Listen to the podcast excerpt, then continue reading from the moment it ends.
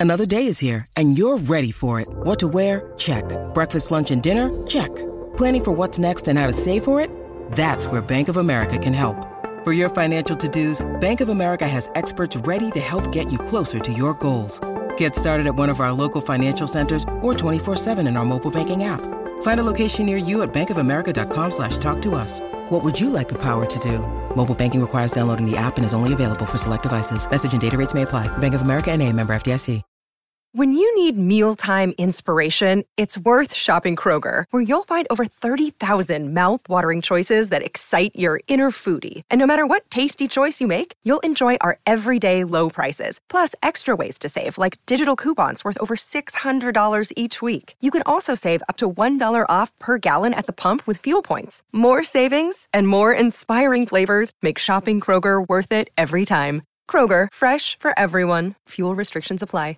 Hey guys, it is Ryan. I'm not sure if you know this about me, but I'm a bit of a fun fanatic when I can. I like to work, but I like fun too. It's a thing. And now the truth is out there. I can tell you about my favorite place to have fun Chumba Casino. They have hundreds of social casino style games to choose from, with new games released each week. You can play for free anytime, anywhere. And each day brings a new chance to collect daily bonuses. So join me in the fun. Sign up now at chumbacasino.com. No purchase necessary. VGW Group. Void were prohibited by law. See terms and conditions. 18 plus. Oh no, is it everywhere? No, sure, stay and sort that out. We can have dinner another time. Amazing. Whether it's cancelled plans ah, Need to get in the kitchen and calm down. or the need for a quick, convenient distraction. Introducing Goodfellas Mini Pizzas. Four mini pizzas made with respect that cook in 11 minutes. Goodfellas Minis. Embrace the unexpected.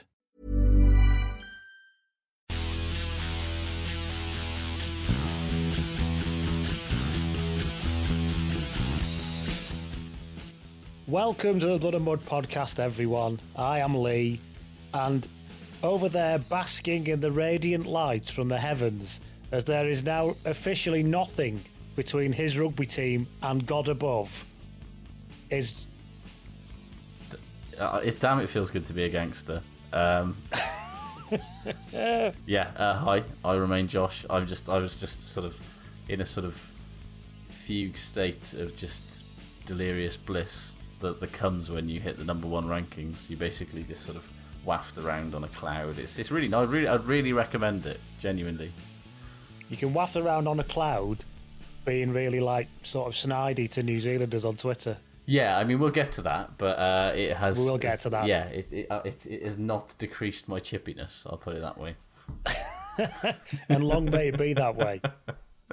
As if You can get in touch with the pod if you want to experience Josh's chippiness. You can get in touch with me and experience whatever you want from me at Blood and Mud or Lee at bloodandmud.com. Not whatever you want, that would be weird, but Yeah. you can get in touch with me there. The Lee and how do people experience. experience your chippiness on Twitter? Should they Uh, wish to? John? yeah, mainly on mainly on my chippiness is mainly on Twitter and on here. To be honest, I'm not that chippy. Wow, I mean, yeah. Uh, at Josh Gardner at Rugby Shirt Watch, and indeed rugbyshirtwatch.com. Indeed, we are. Uh, what do we think of the new France kit? Uh, I like it more in the flesh than I did on in the photos. I quite like the little tricolor thing on the side. It's a little bit less boring that way. I like the I like the fat ass cock. Yes, I, I'm a big I fan. that. I, I'm a big fan of big old cock. And um, just- I don't like the kind of top plate of it though. That looks like they're wearing, not like Knights used to wear over the. It's a weird like, sort of tabard hood thing, isn't it? Yeah, It is weird. Yeah, I think if it was just all blue with that, yeah. They've big almost fat-ass they've cock on nearly it, they've we'll be all nearly right. got it, and then they've sort of ruined it. And I wish they hadn't. how very French of them. it's like the history of French rugby in one Indeed, shirt. yeah. You've nearly got it. Now you've sort of ruined it. Yeah. Um, you can. We are on Acast. We're on iTunes or Apple Podcasts. Wherever you wherever you can find pods, really. Yeah. But obviously, special people can come and find us at patreon.com slash blood and mud. Yeah. Thanks to all of you who subscribe there and support us. Uh, but a special thank you, as always, goes to those who've not only come into the Aled Brew Lounge, where it's two dollars to, to experience, you know, the lovely communal atmosphere. Yeah. But they've also decided to put on their best check shirt, drench themselves in polo sport, and step over the VIP lounge rope to sample the vodka and lime and become one of our dearest, dearest friends. Yeah. Literally just fill their boots with cocktail sausages, as you do. Yeah. There's a bond between us and the VIP lounge people now, as strong as that, that between a sort of V at Gwent front row, Yeah, between we're Warren and Bryn Gatland on the telephone. yeah we're basically like a, a well-honed centre partnership at this point now. Uh, you know, we don't we don't really Yeah. work if you sort of split us up. So We're as close as the Exeter squad to their blind barbers. yeah, that too. So anyway, so the people who obviously we had a few people sign up over the summer because they couldn't be without us, and some people decided to do the VIP lounge route, and I've got to list them here. I forgot last week, so I'll list them now. Hmm. Here are the people who signed up: John, that's all he said. John Dixon, Lee Cullen, Alan Searles, Cameron Black, Carl Innes, who has since left us. No. However, we thank him nonetheless. Indeed, thanks, for, for I whatever mean, support he you gave came us. in, you tried it, you went. It's not for me. He's probably do." still listening. Yeah, you- but obviously you went- in and thought there's a bit too much of a there's too much of a manly vibe in here. Yeah, he probably not thought, too much for- or not- too not- much of a womanly vibe. Yeah. it wasn't a vibe he liked Yeah. anyway. So, Dave Price, Gavin Smith, Matt Ford, and let me tell you, I spent many an evening with a check shirt drenched in polo sport with Matt Ford in the nineties. Let me tell you, um, Matthew King. Paddy Goff, Paul Price, Pete Bolton, and Tommy G78. Every single one of you now are our dearest, dearest Absolutely. friends. Even Carl. Yeah. I mean, I think it says a lot about you and your friends that some of your friends subscribe to our Patreon and absolutely none of mine do. Um, so, for all my friends to who are fair listening, to Matt, um, he does he, he does live abroad. he lives abroad, so I think he he, he just likes to have some it's his way of English keep- chat. He's just keeping in touch, you know? Yeah. We begin as we always begin with a player spotted. After all that, Yes. long time listener Hannah Blun DMs. Hmm. Hello, Hannah. She says, "I've got a player spotted for you if you wish." Well, I You do wish, Hannah. Absolutely. He said, I work in a pub in the village of the town of East Kilbride. Is it a village or is it a town, Hannah? I'm confused what you're telling Massively me there. confused now. I'm aware of East Kilbride. It's just 15 minutes outside Glasgow, says Hannah. I was working downstairs on Saturday, which is commonly known as the old man's bar out of the three that we have in the building. Hmm. Anyway, I was walking around the behind the bar as it was a piss poor dead Saturday night when I noticed a remarkably shiny head sat beside a window to my left. Thankfully, there was no punters to witness go up, witness me go, "Oh my fuck!" as I realised it was ex Scotland Scotland international Alistair Scr- Strock. My voice is gone. I'm very sorry. Alasdair Strokosch. I thought you were just struggling with Alasdair Strokosch. Yeah. I mean, it was always Yeah. a hard one to say. One of the boldest men who's ever lived. He has, yes.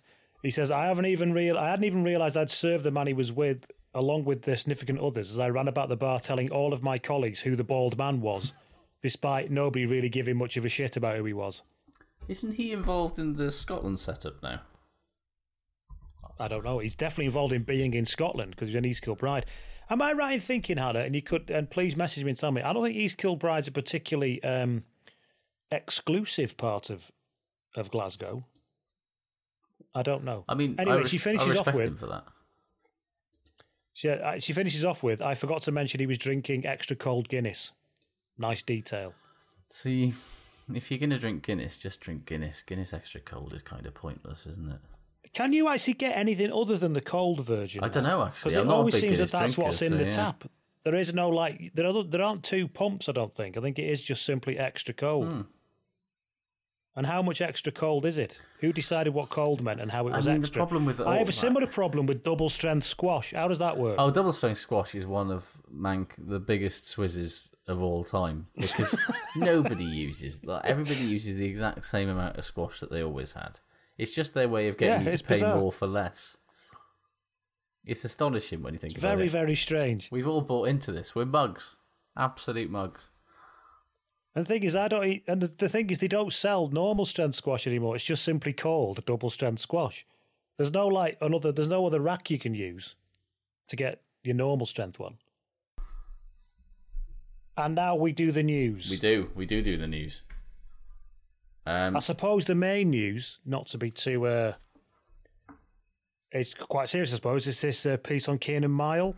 Yeah, I mean, honestly, it's you know, it's not news that I think any of us particularly relish talking about. But um, yeah, fucking hell, if it's it's more than I it's more than just sort of a red flag as far as rugby's concerned. It's kind of a four minute fucking warning alarm, isn't it? You know, if half of what he's kind of talking about as being the kind of day to day of a professional player is accurate, it's incredibly alarming and disturbing, really. Like, and massive credit to him for coming out, to be honest, and saying what he went through. Yeah, as a- because he's, he's gone to Oxford Uni now, hasn't he? Yes. Former Wasps second row, isn't he? He's gone to Oxford Uni now, so obviously he's out of the game and can he's quite happy to speak openly, I suppose, because he, he obviously sees his professional career as over. yeah, But um, the um, couple of quotes from it. He, obviously, he. I mean, it's difficult, isn't it? Because he was quite clearly not well, yeah, and I mean that in the in the truest sense. He wasn't well, and it's hard to know how much of it is because of the job yes. and how much of it is because he wasn't well, and it can happen to anybody, and then the job didn't help. no, I- but I, I think for me, reading a lot of it, go on. I think it, it's interesting that you know it speaks to a problem that when there was sort of quite a fundamental structural problem, not just with rugby but with sport in general, about how we deal with players when they have this sort of issue. You know, like because rugby players, sportsmen, they're like everybody else. You know, they are. You know, uh, the sort of ratios for people who suffer from mental health problems will be exactly the Yeah. same with rugby players. As any- Except they have to do it with people like us saying you played shit at the weekend. Yeah, yeah, with much more fucking external and internal pressure put on you. And yeah, I mean, it, it's how we take care of players who are effectively sort of removed from real life at the age of 15 or 16, who then at some point in their lives have to sort of confront real life. Is, is I think something that's really important to take away from that. Yeah, there's a couple of quotes from him that are quite interesting. One of them, the pressures in rugby are only going to get bigger, he says. Uh, they're increasing season on season far quicker than anything that is supposed to be helping, far quicker than anything that is actually supposed to be helping people. I think that's the thing people should pay attention to because people get ill and it's not necessarily because of rugby. Some of it might be, but it's not necessarily because of rugby. But the fact that they're under more pressure and people are feeling worse, and yet the um, the player welfare support is just not keeping up with the pace. Is that's the thing I think that, that rugby needs to pay attention to, isn't it? Yeah, the thing that sort of stuck out with me was how you know they have these wellness checks, and you do, uh, you know, you hear about it in the Wales camp. You know, every morning they have to, you know, when they're in with the squad, they have to, you know, fill out a survey about how they Yeah. slept and how, and you know, how easy he was to like cheat that because they're not designed for anything other really than monitoring you being a, a peak athletic performance but there I think there has to start to be something a bit more involved and a bit deeper than that. If Because he just said he just added like 40, three points. Yeah, he added forty percent to everything that he did. Did you have to add? You score yourself out of ten. Did Yeah. He says I just added forty percent to everything. yeah, and yeah, it's like when you think that, like, and as you say, he's obviously he's not well. But when you think, what's the Sale lad, Selom uh, Kuadi, who who killed himself, um, like like what five or six years ago now, like it's it does show that you know things have not necessarily got better since then in terms of how we're looking after players in terms of their mental health at the level that is acceptable you know and is is going to mm. make a difference. And i thought it was really telling that he noted that like a lot of the current coaches that he deals dealt with and deals with mainly played in the amateur era and they they don't have any clue about the stresses and the pressure of being a full-time professional in 2019 actually puts on a player because in their day most of them still have fucking jobs. And this was just something you did a couple of nights a week and on Saturdays or it was at the start of the professional era where it was very you know things were a lot less you know there was a lot less money in the game it was a lot less everything and yeah Uh, yeah, and there's, and I think it's the and it's imagine the pressure that um, Opta type stuff must bring. massively yeah You know, every minute, every second, every inch, every centimeter of what you do is basically accounted for, yeah it's pretty and it must be. I mean, we've all you know we've all worked in jobs where you are targeted and you have to deal with it to a certain extent, but it must just be incredible in rugby. You know, your weight, your training, what you're doing on the pitch, you're monitored the whole time. Yeah, it's absolutely says- terrifying that, isn't it? How when you everything every bit of your life is basically some sort of metric for someone. or some sort of test. Yeah. You know, you're literally everything you do is literally compared to probably somebody who wants your job. Mm. And and I think that is different to the reality of most people at work. No, I completely agree. It's a different it's a different kind of stress, a different level of stress. And I think it's yeah, this, there has to be something deeper than, you know, that fucking the the throwaway line and I'm sure it's not representative, but you know, he mentioned to a coach that he was having trouble sleeping, and the coach was just like, "Yeah, crack one out before you go to bed, mate." It's like, Yeah, fuck, you need me. to have a wank, mate. Yeah. Have you tried wanking more often? it's like that cannot be the level we're operating. I'm sure that was sort of like not representative of everything that went on, No. but But I think when you're feeling low and somebody says that it's to you, really you think, not "Oh, helpful, is it? Is that? Yeah, well, is that? Well, is that what I'm not doing right then? Yeah. There's something else I'm not doing right, or that doesn't fix it. Oh Yeah. fuck. Um, he says as well here. When I was 17, we get sent down to England's under 18s national academy camp in Bath, and the training was horrific. They got it completely wrong. I did it for a year, and I was thinking I don't want to play rugby anymore. And then he got kind of branded as mentally weak afterwards, and he said it's because the experience was so awful, he just didn't want to do it. That's why he came across as Yeah. mentally weak. And it's really strange in a, in a way. The greatest sin in sport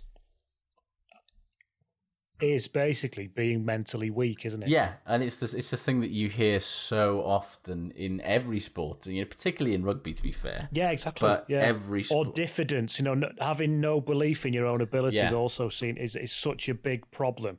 And when I think about it, I mean, we all had a pop at Rhys Priestland and stuff, and you Yeah. look back at him and you think, well, actually, there's a guy who, he, I think, doesn't have, despite all his talents, I don't think has a great deal of belief in his own ability and needs a lot of help to remind, No, be it's the- reminded how good he is. classic And then arm I, round then I the felt shoulder. quite bad for a minute, you know. Yeah, I think we all did on reflection because I think it, he had the unfortunate sort of thing of coming to prominence, both in a positive and negative way, at a time when the social media was quite new.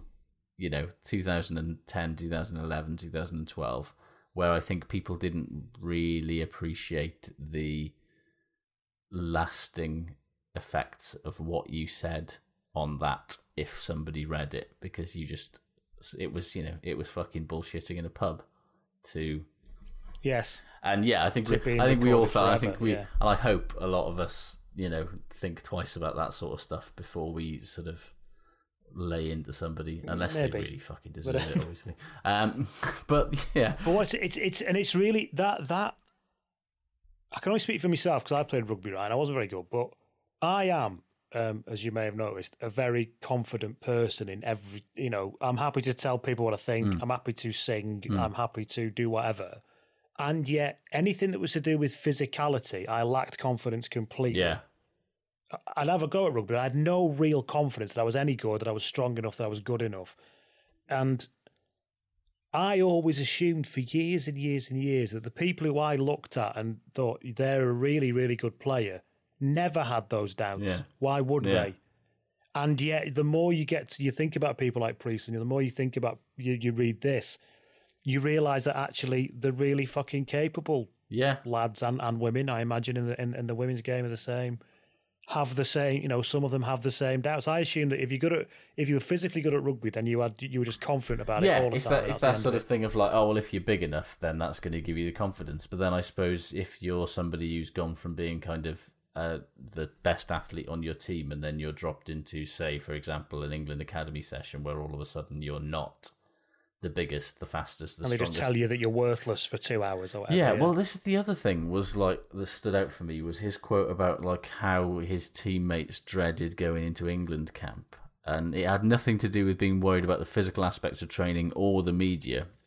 It's a combination of pressure, pressure scrutiny, what's going to be said, and what they're going to be made to do within the confines of cap, the camp. What are the longevity of those sort of tactics? What the fuck are they doing in camp? That's basically like psychologically breaking top athletes. Like, well, they're getting physically broken often enough. yeah. So but he um, says, you know, it's not the physical thing. It's it's you know what? The, this isn't fucking SAS training. This is a fucking kids game that people get paid money for. Like, what what are they actually doing, and should they be? I think is is is a big question for me. It's like, are we? I understand that you know, we have to. It's, it's, it's, it's all to me reeks of. oh, I'm sorry to blame Clive, Clive Woodward for everything, but I mean, here we go.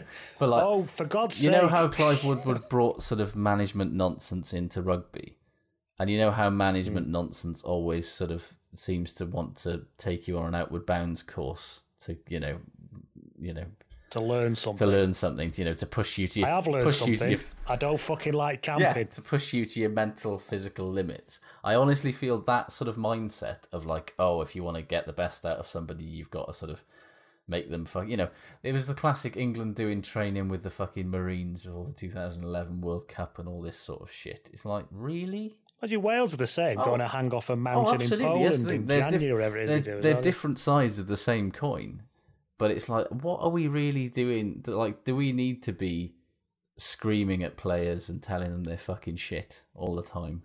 Is that really? That might have been how drill sergeants did it in the 1960s, and how rugby coaches did it when they had you for one evening a week, two evenings if you're lucky, and then on Saturday to get some sort of reaction. But if it's every fucking day and it's your job, is that really a healthy way to inspire athletic performance? I don't know if it is. And it's worth thinking about, I think. Yeah, there's a there's a sort of thing of enthusiasm when you start it's the classic thing of like you have to motivate people when you get out of that original enthu- like that basic enthusiasm for doing their job that sort of when you start doing when you become a player first of all if you're playing rugby you know when you're a fucking academy kid or whatever of course you want to do it because you've you want to play rugby but when you've been playing for four or five years it's how you maintain that commitment and that motivation and I'm not sure. And that- it's certainly in in the corporate culture, they're coming round to, like you say, it's not about fucking bollocking people. It's making people feel invested and wanting to go the extra mile. And I don't.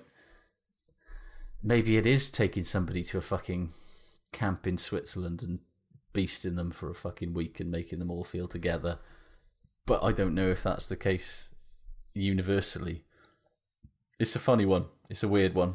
It, it is a weird one, But and it seems that what we that- do learn is that the England camp is basically the Stanford prison experiment, by the sounds of things. I mean, it, there is a, a, a bit of that, and I, I mean, Eddie looks like the sort of man who'd enjoy that, doesn't he? You know, just fucking with people for the sake of it. Well, he do. Well, I think it's a large part of what he tries to achieve. Yeah, I, I, I'm, I'm sure he wouldn't even be sorry about it. Certainly, his attitude. It's certainly his attitude to the Yeah. media. So yeah, uh, but yeah, so I think it's it's well worth reading that Rob Kitson's piece. It is very well worth Guardian you reading, and, and all the best to him. And, all the best to him. Absolutely, yeah. I mean, he's a good thing. He's, he's doing a PhD that's studying this in a hope to kind of make things better for people to come after him, which I think is incredibly laudable. Yeah. Uh, so that was that. What's what other news have we got? Argentina's squad's been announced. Yes, uh, I mean, I was, I just, what's, what's the point of they Argentina's management went to the trouble of relaxing their eligibility rules, right? Primarily so that they would be able to pick Facundo Isa and Santiago Cordero- in their. World Cup squad. And so they went to the trouble of doing that, and then Mario Ledesma's just gone, nah, Yeah, I think. mental. Yeah, I think they they did that, but also said they will be giving preference preference to people who are staying in Argentina. That's that's going to be part of what they're thinking about. And I think he just doesn't fancy Hmm. Isa in his starting twenty three. I think it doesn't work because I think he's playing. And that to me is insane. Is it? He's playing what Matera, uh, Ortega, Desio, Yeah. and and I mean, they're not probably. short of good that's his back prob- rowers. That's his back. And and I think the the, Hmm. the thing that's really made people go, "You were," is the fact that he's not taking Isa, but he is taking 122 year old Leguizamon. Yeah, that's the part that I mean. It's not like Argentina's pack has been tearing up trees recently, and I just think to to leave a, a dynamic ball carrying player like him at home is a big old call.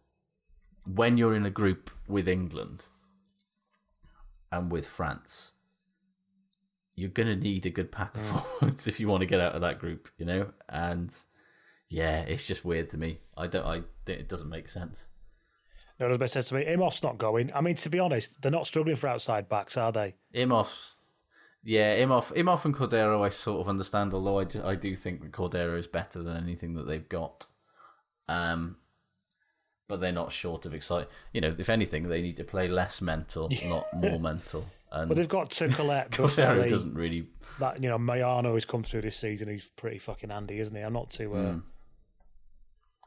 Yeah, um, yeah. So it's an interesting squad. I'm not sure it's. Uh, it's As, a- as I said last week, as every week goes by, I'm happy see. as an England person every time I look at Argentina. I so. don't blame you at all.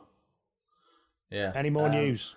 Paul uh, has uh, got himself slapped with a six-week ban for uh, taking John Barkley's head off on the so weekend. and somehow that was missed. I mean, if you look time. at where Nigel, I- I felt bad actually because I did say nice legal clear out there, Nigel, and posted a video, and everyone started having a go at Nigel. Oh, I said I wasn't trying to have a go at Nigel. I was, I was just simply making that point to say it wasn't legal, sort of thing. Yeah. And when you look at it, he probably was unsighted. Although Ricky Jones got in touch. but the TMO No, no, wasn't. no, there was the the lino, but. Uh, Ricky Jones got in touch on Twitter, which made me laugh, and he said Nigel doesn't do much these days except the odd premeditated soundbite or a daily tweet about what an absolute honour and privilege everything he did the previous day was. which is probably a little bit harsh, but did make me giggle. It is. Somebody uh, who should be left nameless in the pod who vaguely knows Nige said that he reads a lot of his. I think he name searches on Twitter and takes quite a lot of it to heart, which I feel Yes, quite bad about. But then at the same time, I think, Nige, please stop trying to be a fucking celebrity, and then we'll have no. We won't be able to beat I'd like to say what stick. an honour and privilege it was Um, to, to ooze Andrex toilet paper on my ass yesterday. Uh, um, yeah. Other news, um, because we're like 25 minutes into this podcast and we still haven't done the podcast. Um, uh, John Afoa and Callum Sheedy uh, have re-upped with Bristol. Um, Sergio Parisse is unsurprisingly going to another World Cup, um, where he will be Italy's worst player. um, yeah, the only one anybody talks about.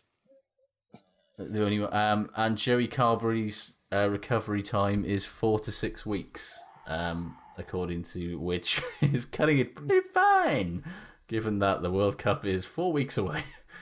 I Um, think he's going to struggle, isn't yeah, I mean he's not going to be like in brilliant shape, having come back from a an ankle. Was it an ankle injury that he's got? I don't you know, remember. That's those sort of things are it's particularly ankle ligaments. I've done my ankle movements loads of times. That does not feel right for. Well, we could see Paddy Jackson at a World Cup. Um, Think about that.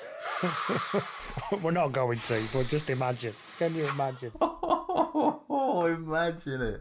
Oh God, it makes me feel ill. Anyway, that, That was, the, the news. right then. So, shall we talk about the weekend then? Lots of, you know, few games this weekend. Yes, Can we talk about France first? I know we kind of have Um, already. Yes.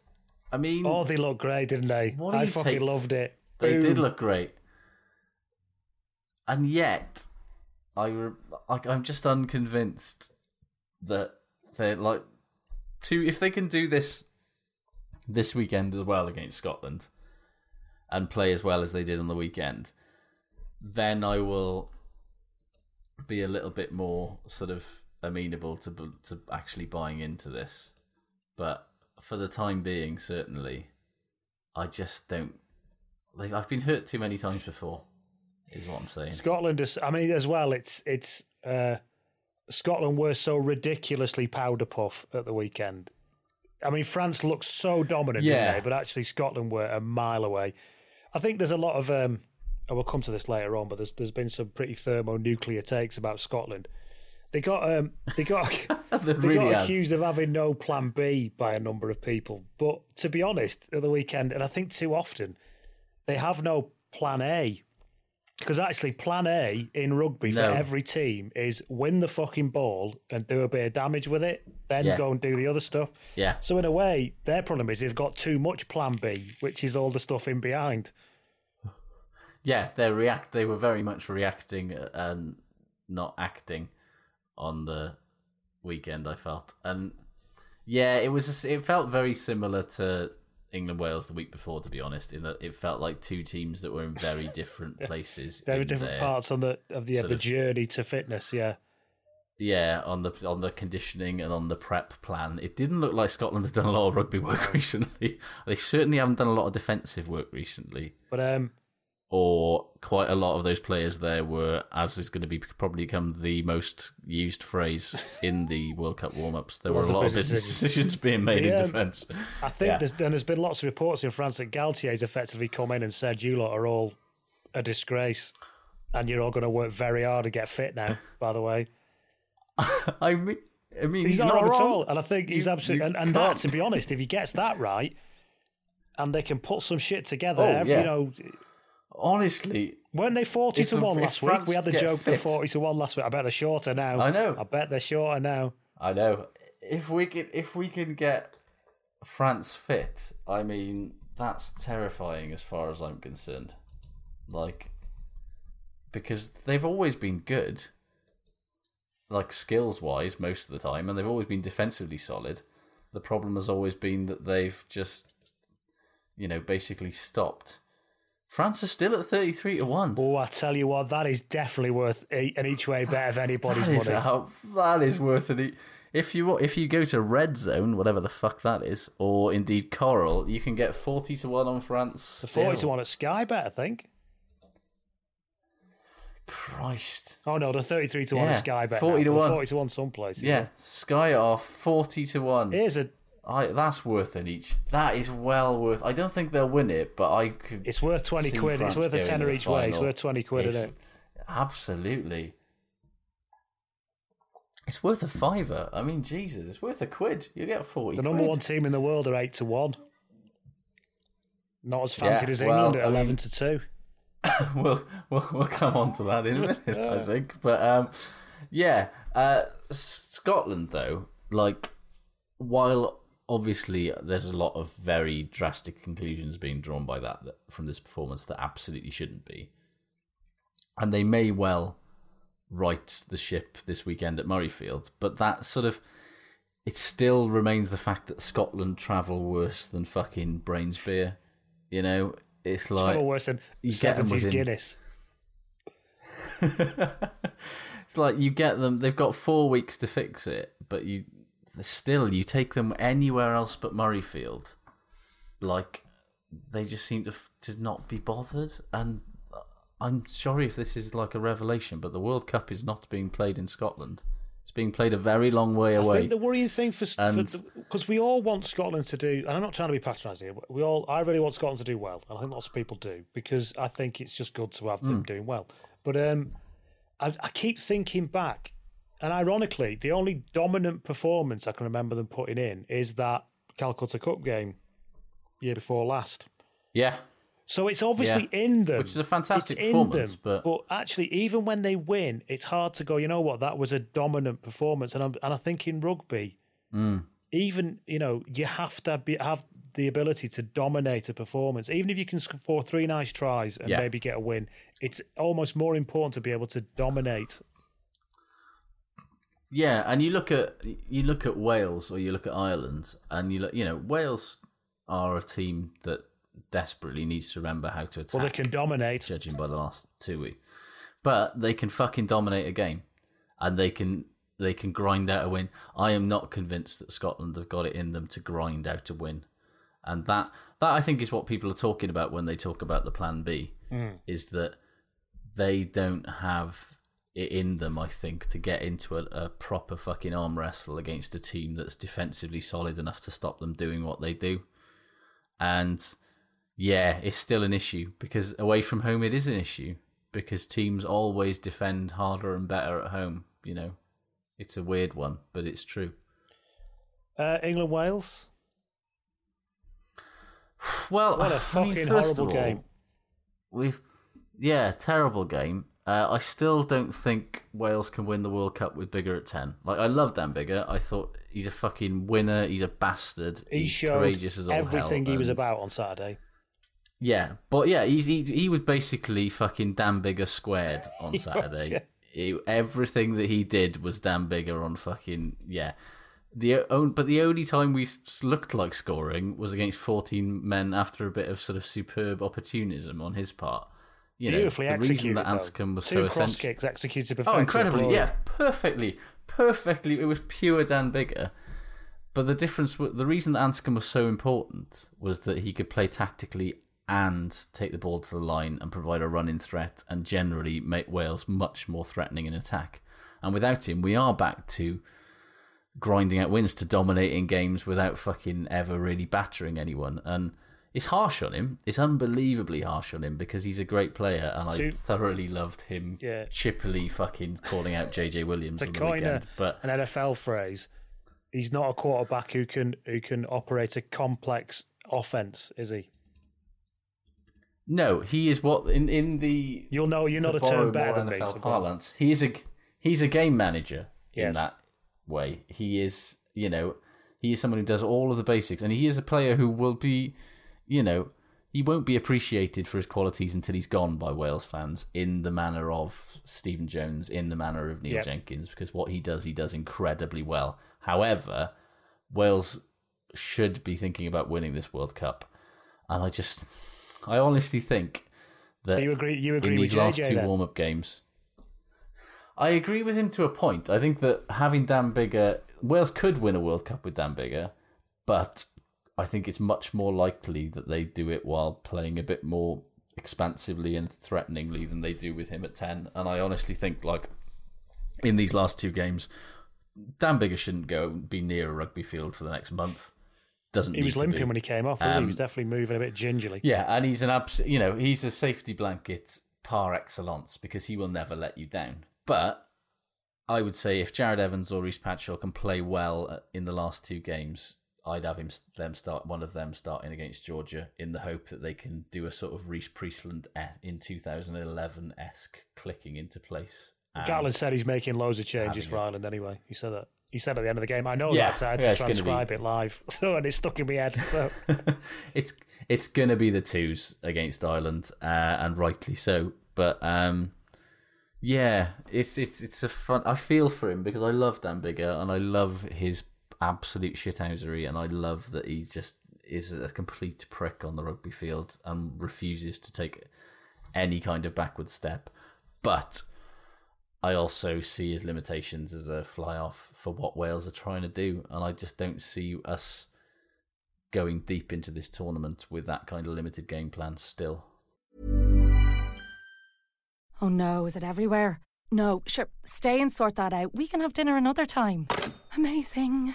Whether it's cancelled plans ah, Need get in the kitchen and calm down. or the need for a quick, convenient distraction, introducing Goodfellas Mini Pizzas. Four mini pizzas made with respect that cook in 11 minutes. Goodfellas Minis. Embrace the unexpected. When we talk about quitting smoking, When my first child was born, for them, Obviously, money. we talk about why so much. health for myself. My family. I'm a mom. It becomes part of the habit. The smell of my clothes. I just need to shake this cough. You've already talked about why you want to quit, so let's start talking about how. If you stop smoking for 28 days, you're five times more likely to quit for good. For tips, tools, and real support, visit quit.ie or free phone 1 800 201 203 and make the next stop your last stop from the HSE. yes, but his limited game plan didn't half expose Elliot Daly's limited game plan as a fullback, Well, I didn't think- it? And indeed, you know, quite a lot of the England back three, except for Anthony Watson, really. Um, I don't. What is the the logic in playing Anthony Watson on the wing and Elliot Daly at fullback when Anthony Watson seems like he'd be a better international fullback? I think it's just and possession is Elliot nine. Daly would be a better wing. I think it's just possession is nine tenths of the law sort of thing. And as I, Yeah, I don't but- understand because if you're going to go for a ball handling fullback, which is what Elliot Daly offers more than Anthony Watson does, then Alex Yes, true. a much better version of Well, that. he's got much better. He's got much better vision than. But Elliot, Daly's pace here. So I think what, what Eddie sees is that Elliot Daly's enough Alex Goode and enough Alex and um, Anthony Watson to be the fullback he wants. But I don't think Elliot Daly can see that. So Daly doesn't hit the line like a running fullback, but then also doesn't hit the line like a handling fullback either. So what No. you get is is kind of neither fish nor um, uh, another kind of fish. Ish, yeah. No, well, no, it's interesting when you look at his, the way that he particularly, a he's not brilliant under the high ball, but, but also when you see him returning kicks, he doesn't run the line that you would expect the fullback to run, and I think a lot of that is because he's, you know, he's not really had that much experience playing 15. You know, he's been moved around with Wasps constantly. He's been moved around with England constantly. Like, I mean, not- only playing 15 at international level is definitely the way to go, is it? That's the easiest way to become a 15. It's so, yeah, But it's like you look at somebody like Liam Williams or Ben Smith, and the way you know when they start on a run, and if you're so particularly if you're at the game and you're watching from that sort of behind position, you can see where they're running because they're running, you know, away from the defense towards where they want to cut against the grain or hit a hole or whatever. And Elliot Daly just doesn't seem to run those same. He sort of runs slightly wrong and then just ends up usually I getting think tackled. there's, there's a certain amount of intuition that you need as a fullback. Yeah. To- for the you have to. It's one of the the biggest positions you have to have a feel for. I think, and I don't think you have to play there all the time to have a feel for it really, because William Williams plays wing a lot for his club, and yet he just knows what Yeah. he's doing. You know, he has, and I think and I'm not sure Daly's quite got the right at that level the feel for it. I don't you, think. and you look and, and somebody who's you know been beaten with that stick for his entire career is Leigh Halfpenny. You know, Mhm. Leigh Halfpenny, a converted winger, never seems to like. Even though he works very, I thought he played very well on the weekend for a man who barely fucking put his boots on for a year. Um, but he, when he gets the ball in his hands, he doesn't run in that instinctive, knowing where the space is way that somebody like Liam Williams or Alex Goode runs. Yeah. Despite the fact that he's been playing fullback for ten years now, because it's I think it's just innate. I do like the idea though that um, he was literally drawing like the pint pot to his lips as somebody shouted, "Don't drink that!" Well, he literally had be, he'd, he'd done a fucking altitude fitness session that morning. he had he had done like a he had done extra fitness and then an altitude session. So his he could barely walk. And then they were just like, "Yeah, you're gonna have to play 80 minutes of Test rugby against England, now, mate." And he just went, "All Step right." away from the buffet. You're going on. I thought it, what was very funny, and I don't know whether this is like because Leigh Halfpenny's an Under Armour athlete, obviously, but I don't think he'd even because he didn't think that he was going to be playing a game of rugby. I don't think he'd brought his scrum cap with him because he was wearing just a random scrum. yeah, that's with- true. It's very well tape- spotted. yeah. with tape over the well, you know, I, I I noticed these things. He taped over the logo, and I honestly think he he was so convinced that he wasn't playing any part in this game that he had left his fucking scrum cap at home, and somebody had to go, can we can can we pop to fucking shop rugby or whatever and grab me a fucking scrum cap, please? You got a Sports Uh, Direct? Yeah. Uh, yeah. So, Uh, and I mean, yeah. from an England point of view, though, I'm in a position probably you were in last week. Going, I'm not really that. I'm- I'm not really that worried. I think we know that George Ford's kicking game's not up to it. Yeah, he's kind of not. Some people criticise his ability to get the backline moving, and I don't think that's the problem. I think he gets the backline moving fine, well enough. I think the problems with the backline are, are elsewhere in that backline. Well, he gets But, uh, through the line a lot. He breaks the line Yeah, quite a bit breaks the line himself. really you well, know, yeah. and, he, and he, it's just I think it, it's just he's not making the decision to do that at the right times. And when he does kick, Well, the kicking is awful. it was incredible. Like for, for as well as Leigh Halfpenny played, it was for the most part extremely easy. Yes. he was just like, "What? So you want me to stand thirty in thirty yards of open space with nobody anywhere near me and catch a That ball?" is the All right." opposition, not a target, Josh. Uh, Josh. Well, You're Josh. George. Yeah. Thank you very much. Yes. Um, I got called George once by a Nando's person. Although I did the takeaway, but Did like you? George with a J. I You know did tell ring you up- that story when I, ca- I called a woman I worked with in a meeting who's called Joyce. I called her Josh. Did I, I tell you that that is- story? That is awkward. And I went, oh, Yeah. God, I'm really sorry. I've got a friend that called Josh that I talk to a lot. and then the next time I had to speak to her, I said, yeah, so the thing is, Joyce. Joy, I mean, kinda- Joyce is good. Yeah. I kind of mangled it. I went Yeah, Dutch. I, I once rang up our local Nando's to get a takeaway order, and then I turned up and said my name, and they were like, "We have a George." and I was like, and it was literally J E O R G. And I was like, do I?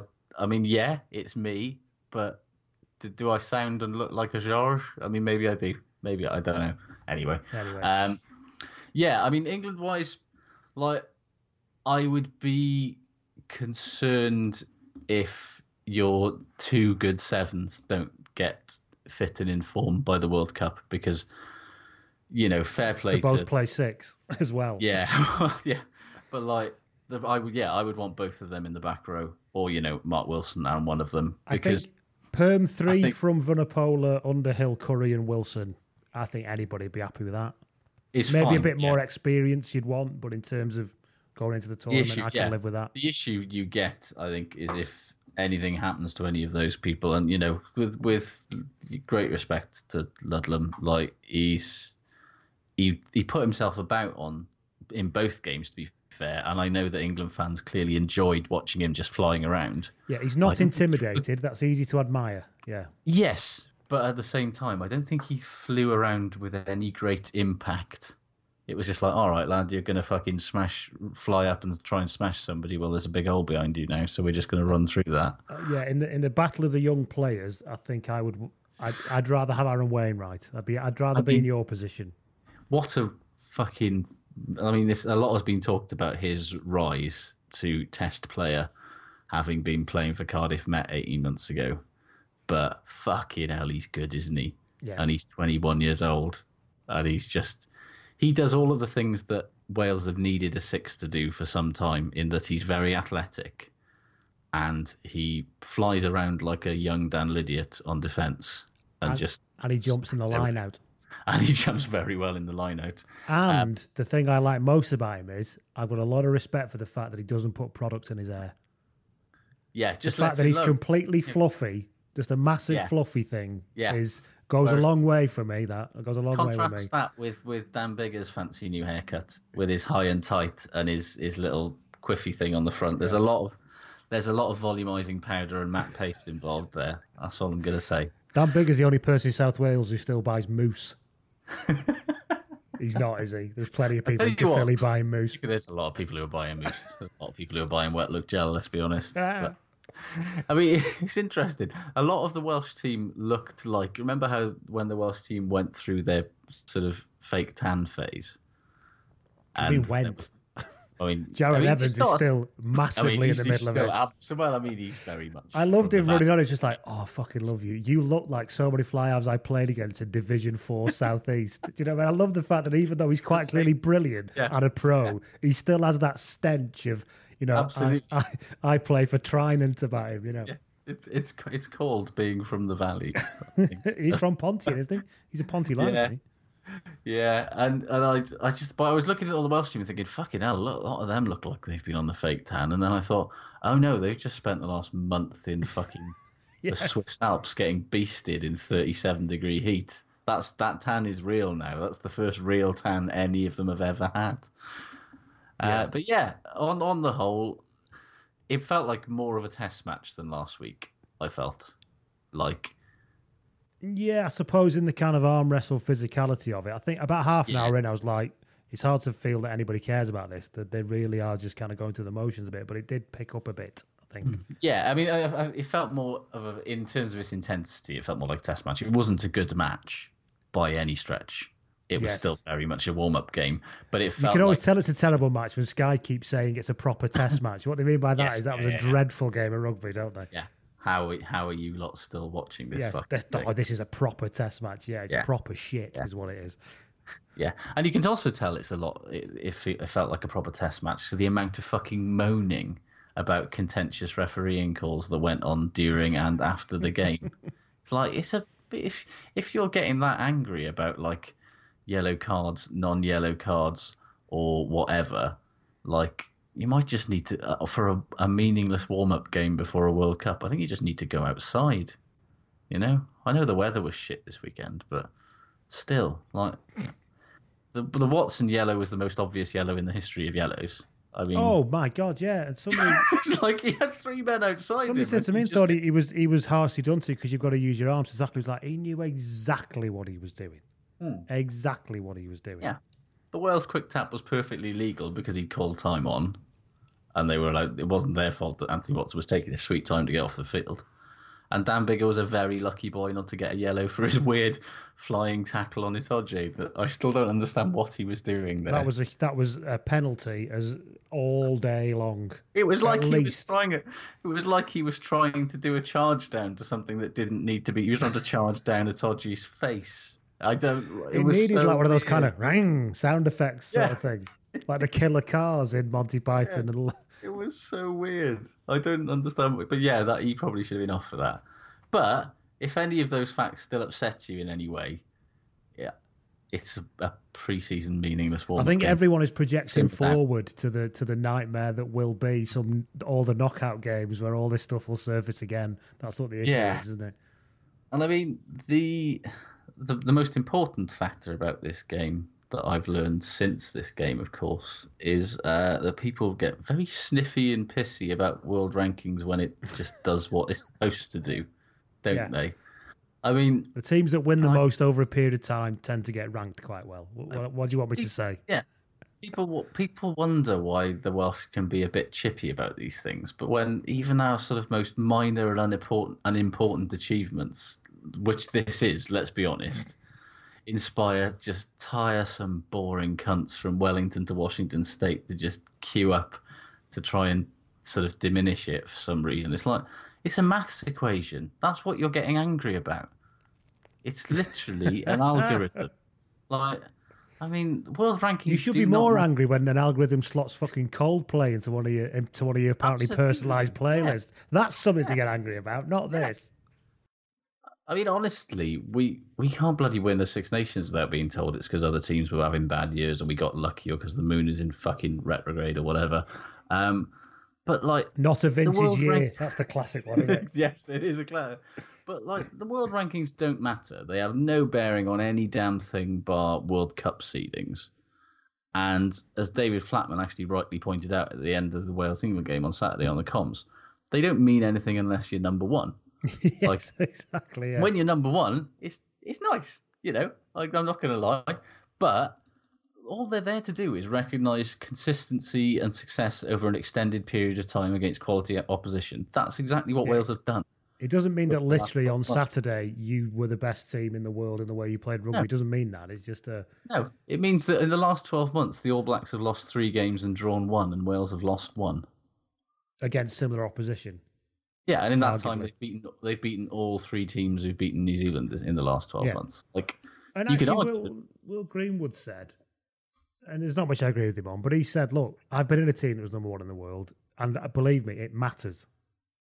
Yeah, It matters. you could see the like how happy the Wales players were when they turned over that uh, rolling maul right at the end.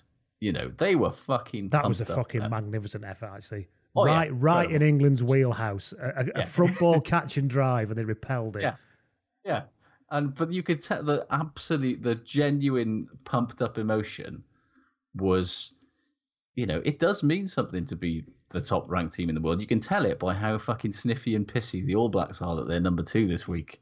Yes, You know. they've not taken it well, have they? They've not I mean, taken let's it well. be honest, we're all all. just we're all just borrowing this off the All Blacks, and we're all Of course we are, allocated like, a it- period of time with it, aren't we? That's Yeah, the bottom I line. mean, but the, the sort of the real issue here probably is that the All Blacks haven't been unseated sooner, given that over the last two years they've not been, you know, uniformly brilliant. they still keep like- winning, though, don't they? Generally, They still keep winning, but you know, when Ireland went on that amazing run last year and then they beat the All Blacks at the end of it, like they was, but they were still entrenched in number two. They arguably deserved the top spot, probably, albeit fleetingly, hmm. as you say, more than Wales do now. But it's not a fucking championship belt.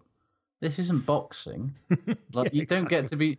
Like this isn't the Cuthbert Police on Cup. You don't get to fucking be number one by beating the team the that's Cuthbert currently police on scepter. I think you'll find. Oh, R.I.P. Um, saying like Wales don't deserve number one ranking is saying like if Man City like have- have the most points at the end of this Premier League season, but they haven't beaten Liverpool, that they don't deserve to win the league. It's like Mm. that's not how the system works. Don't. It's no Yeah. nobody's ever had a problem in for the last ten and years. you're allowed to be happy about it if you are number one. Yeah. It's allowed. It's Yeah. a perfectly rational and normal thing to be happy about. So everyone say fuck off. Yeah, you can go. Oh yeah, that's nice. It's nice to be number one. That feels what I nice, don't have, what I don't have a lot of truck with is people going, oh, you know, this elation of four million people being number one in the world. The team that's one been number one in the world for the last ten years has only got like six million people in it. So let's not, you know, be like, oh, look how plucky and small we are. We're the best in the world because. And one of them's Neil Finn. Exactly what is Yeah. wrong with Crowded House, by the way. Uh, I mean, h- how long do you want this podcast to go? really? Um, I'll just say all of their hits are bad, and I'll leave it at that. I mean, Weather with You is terrible. It's probably one of their yeah. worst songs. You know, Yeah, I'm well, not going to it- argue with it's- on that one. An abysmal song, and if that's the sort of the standout tune from your oeuvre, then I think you've got problems. But yeah, you know? know, it shouldn't be though. Do you know what I mean? well, anyway, Anyway, th- yeah.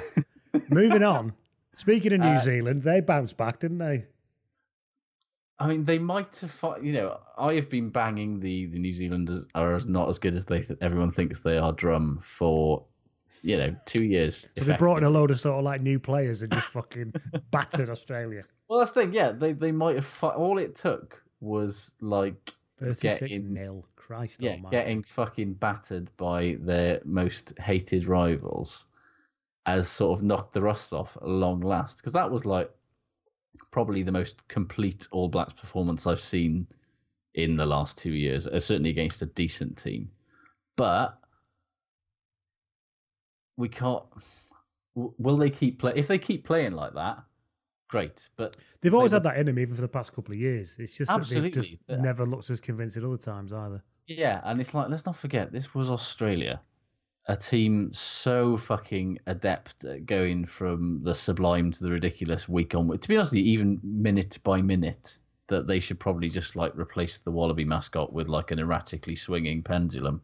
Kurtley Um, Beale like he put it out a shit lookalike brought in this week while he was like He on a did. beach He somewhere. was- He was so good last week, and so, I mean, if the All Blacks go through the rest of the Rugby Championship playing like they did on Saturday, uh, well, then everyone else might as well just treat Japan as a nice holiday because they. But like, again, let's see what happens next week because yeah, it's consist consistency. Ironically, is the reason that Wales are number one in the world, albeit briefly.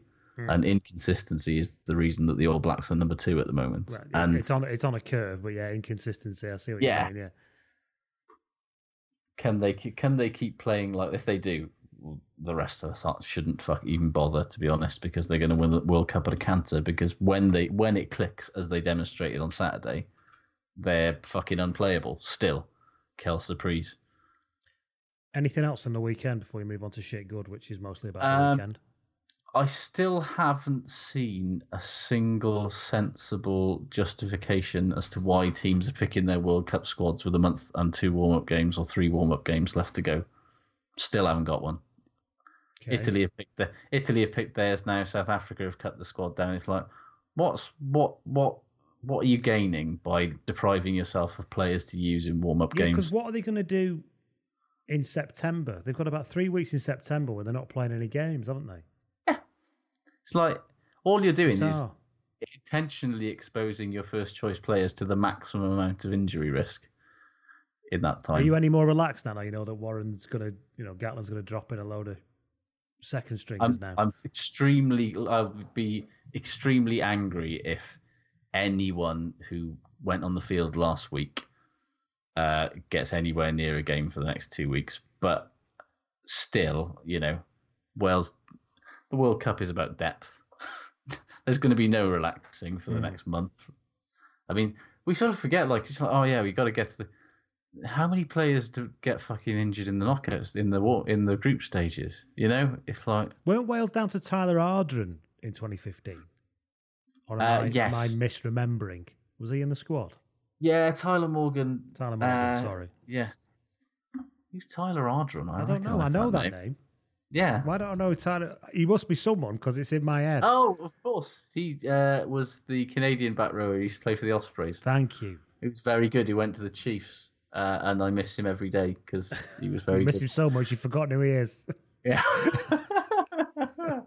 um, Yeah, well, Wales were like Tyler Morgan looked to the manor born uh, at some point in that 2015 World Cup, and I don't think he's Another 13 he's with a scrum cap who looks belting. Yeah.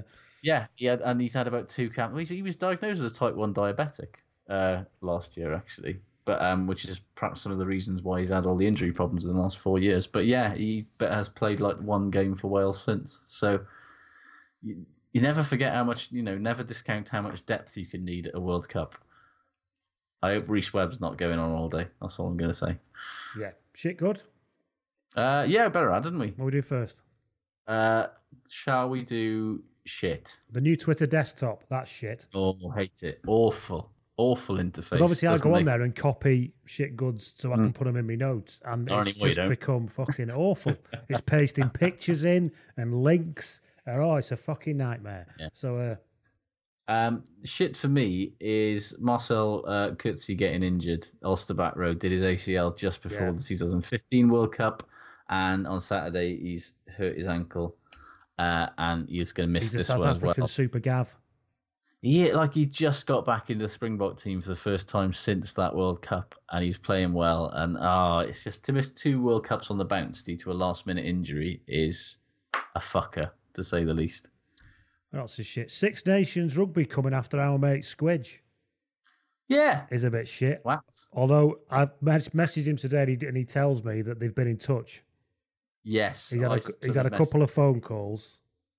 Yeah, I when I when he thinked about it on the weekend, I uh, was like, mate, I think this is a sort of thing that was done by an algorithm and a lawyer, and I bet if you get in touch with the Six Nations, they won't want that level of bad PR, and it seems that they don't, which No. is good. So apparently a lot of them have been reinstated and the flags have been taken off and it's all and they're all- Good. They're all trying to make it work. So for once, Twitter is not a cesspool. It's no, a it's helpful. occasionally a force for good. It's a helpful force for good with our mate Squidge, Robbie, as his real name is. Indeed. Um, I've actually got a rugby life interview with him, which you can listen to if you're a patron. I'm probably going to. It was done quite a while ago, so I'll probably make it public soon, so people can have a listen to it because it's it's worthwhile. Uh, right then, what have we got here else that's in shit? The dead ball area gets in touch on Twitter and says shit is the constant moaning about world rankings. Yes, we agree. We've been through that one so much. As he said, people only moan when it's somehow to do with somebody you don't like that's number one. Yeah, Uh, Rugby Seconds gets in touch on Twitter at Blood and Mud and says Australian players having things launched under crowd at them during the defeat in New Zealand. I didn't see that, but if that's true, that's pretty disgraceful. yeah. Fuck that for a game of soldiers. That's just nasty. Have you got any more shit there, or am I just doing our Twitter Uh, friends? Yes, no. Uh, uh, one of the sh- to be honest with you, shit is that the World Cup is still a month away, because um, today I uh, came across a random thread on Twitter where a load of Cardiff Airport fanboys, um, which is a thing that which is a thing that exists, um, uh, are getting angry with the WRU and accusing them of being anti-Welsh and doing Welsh uh, businesses down because they flew to Turkey uh, to their hot weather camp from Bristol on Sunday. Um, Wait till they honest- hear about all the French people that fly from Geneva. They're going to fucking lose all their shit.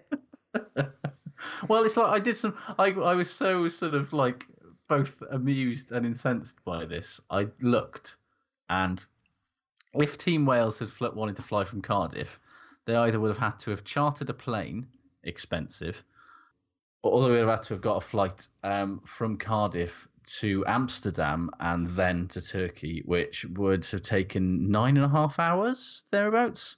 So instead, they went via I'll probably cost three uh, times as much.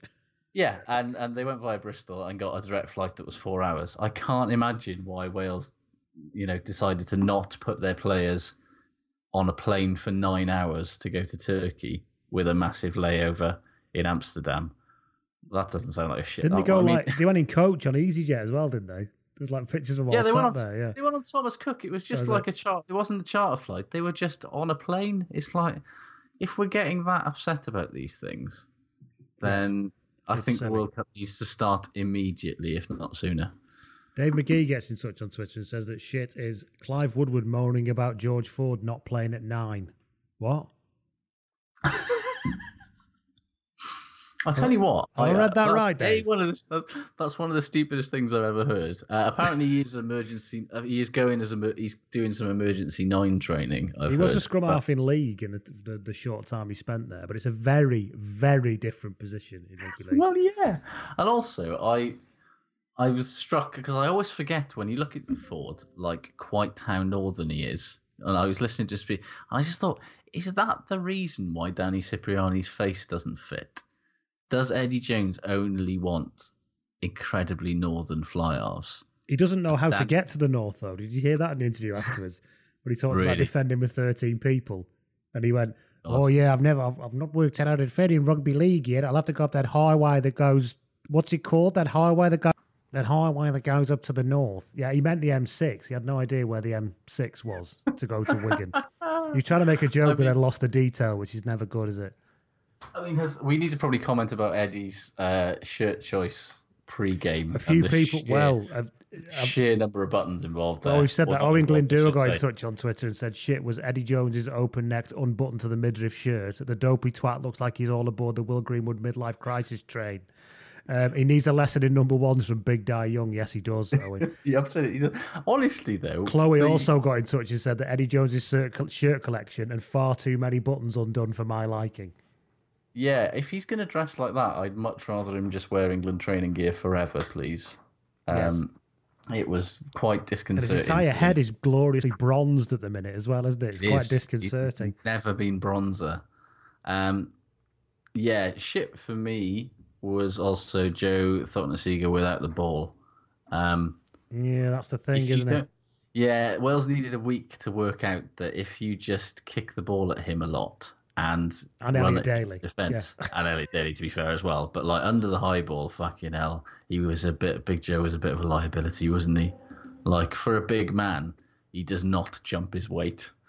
Um, Or maybe he does, yes. yeah, I mean, he was giving eight inches and seven stone away to Leigh Halfpenny, and Leigh Halfpenny was just like, "Yeah, I'll take that, thank you." Uh, yeah, other teams will look at that, I fear. Yes. but I don't think there's much chance of Big Joe getting much game time outside of teams that England will comfortably beat, and he'll score about 17 No, tries. the, the incredibly more defensively sound Jack Nowell will be having a look in, won't he?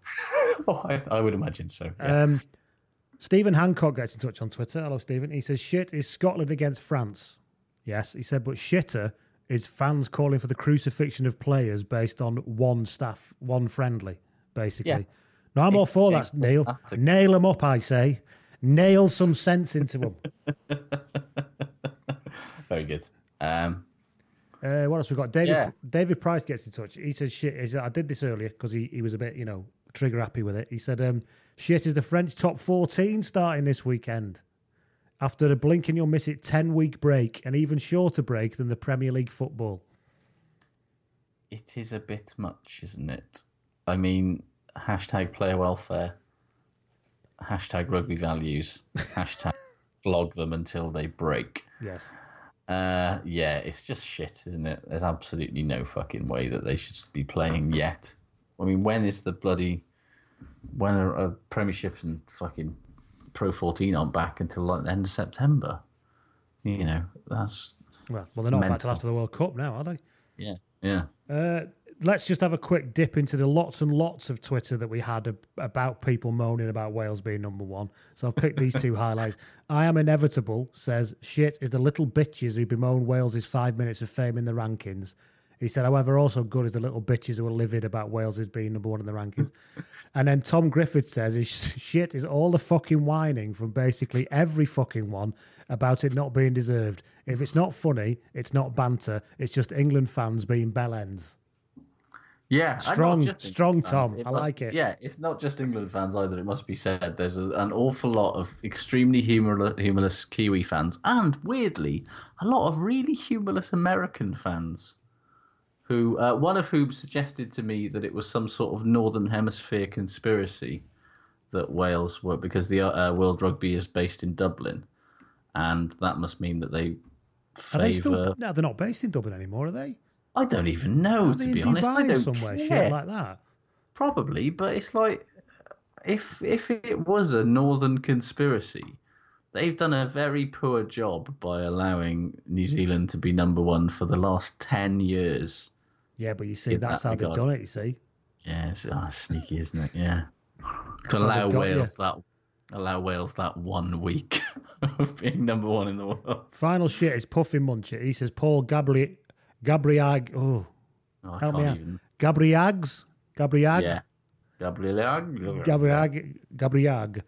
Clear out on John Barclay said, but good is that he's been banned for six weeks and he's out of the World Cup. See, the thing ah, is, Is he out of the World Cup though? Because he could be back for the England game. oh, but the thing is, I'm not, I would, I'm not taking great delight in him being. No. His technique was all. I think it was more of a terrible technique thing. He was kind of. He was going. He was. He was trying to attack the top of the ruck, without realizing what. It was completely reckless, but it wasn't Hmm.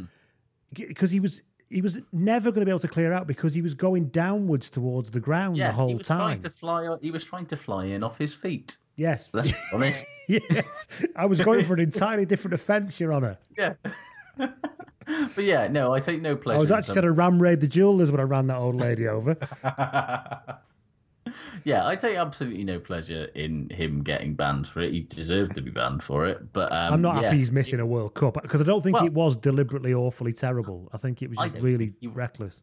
I don't think he will miss the World Cup. I think that they'll be mad enough to pick him anyway, knowing that they can just get him fired up and ready for the England game, where he can just take Owen Farrell's head off or something. So he's out, and they've brought Lambay in for this weekend. You know, I mean- just, just France's team against Scotland this weekend, by the way, is just full of dickheads.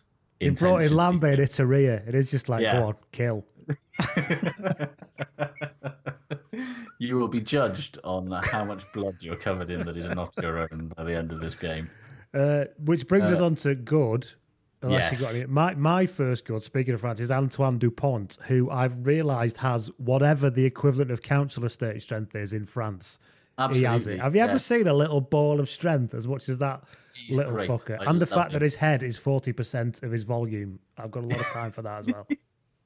Uh, also in that game, uh, Alivereti Raka, yes, please. Yes. Um, he's like if Vakatawa had ever bothered to learn how to play 15s.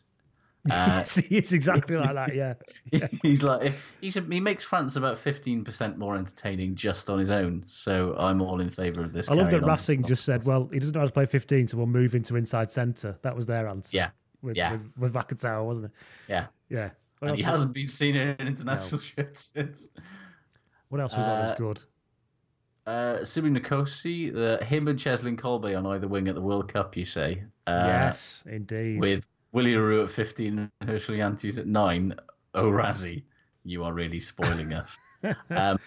Because South Africa are usually dreadful to watch by the time a World Cup comes around. They're usually incredibly. yeah, yeah. Yeah, they're usually like anti rugby, but this it seems like they could be like the most fun team in it because they're just full of lunatics. And I'm I'm absolutely It's here for it. It's genuinely going to be a crackerjack tournament, in it. I fucked it. now, Yeah, but it's- uh, honestly, wide. o- It is wide open though. In a Yeah. way, I mean, New Zealand will still win, but it is wide open. Yeah. Um, John Dixon gets in touch. He said, "Good as a New Zealand scrum. That thing looks scary. Everything about Yes. them looks scary." Yeah. well, yeah. On-. On Saturday it did. It was they were. I mean, the Australian scrum looked bad, which is good for Wales because their scrum looks extremely bad. Uh, hey, I tell you what, I never. I mean, Rob Evans and Samson Lee look better the more time they don't spend in that scrum, don't they? Rob Rob Evans desperately needs to get fit because we got Georgia first game, and scrummaging may be required in that game. Um, speaking of Wales on Saturday, actually, um, Josh Navidi, first game Yeah, since we're eating our words on that one, aren't we? Long Oh. time. Oh, is what I want to know is Such is a good-looking Billy- lad as well. Disturbingly Honestly. good-looking. Is Billy Vunipola allergic to white dudes in dread with dreadlocks? Is it like a long hair challenge? Did he have a bad time with Paul Griffin once or something? You're not telling me Well, about. Does does the long hair challenge his heteronormative view Oh, on I masculinity? Maybe whatever it is. Whenever our gap year throwback appears on the same field as Big Billy, uh, the unstoppable force suddenly stops, I love it. I don't know what it is that Josh Navidi does to make Billy Vunipola not work, but he's incredible at it, and I love. it. Yeah, he's just brilliant. Like honestly, he shouldn't work. In a modern rugby. He's, he's too small to be a back row forward, really, in the modern game. But he's fucking brilliant. I love He's him. obviously very strong as an ox. Yeah, Jackal's his weight. he's got he's got Iranian wrestler strength, Yes, yes, he has got that. which, is not often seen in rugby. It's but not, especially when you're from Cardiff. Um, no, Curtis Nice gets in touch. He said, "Good was Lewis Ludlam running around whacking people." Yeah, we covered that. The whacking people was good, yeah, um, in, in a perfectly legal way. Uh, He's not, he's not he's not overawed by it, which is a good basis. no. I think with. I, I, I've got a lot of respect for how he's just basically bided his time, and he just seems delighted to be there, and more power to him for that. Uh, Graham Gulvin gets in touch. He says, "Good is AWJ generally just being an exceptional person." Oh, that fucking video of him with the uh, kid. the Yeah. Oh god, that absolutely broke me. And he says, and actually taking a different view on the Scotland game, Graham is Scottish. He says that Duncan Taylor surviving his first game intact for Scotland for ages, and we still have Gray. Honestly, that that is Yeah. an absolutely, definitely a good thing. We yeah. still have Gray, the Mish, and Nel and Russell and everybody else to come back. So yeah. he's, you know, yeah, that's right, Graham. But let's let's be a bit sanguine about it. Yeah. Yeah. Chris Jones. Ain't over, ain't over yet. Chris Jones says good was the brilliant piece of subtle shithousery by Ellis Genge that started the fight in the scrum, trying to lift Tom Francis's shirt up over his belly. I fucking I mean, love that him. is great. I love Ellis Genge. He's great. Him and Sinckler on the field at the same time are going to cause us to lose a game at some point. But I'm sorry, They're going to cause you to end a game with 13 men. even if they don't, they're going to give away some stupid penalties. But it's just too much fun. So yeah. Um, also good for me was uh, our Lord and Saviour, uh, Matteo Minozzi. Uh, start him on the wing, hat trick. I'm into it. yeah, Like, David. it was Pe- against Russia, yeah, but did you see his little face when he scored those tries? David and me genuinely dropping my cup mug of tea in happiness. Uh, he is too special and pure for this world.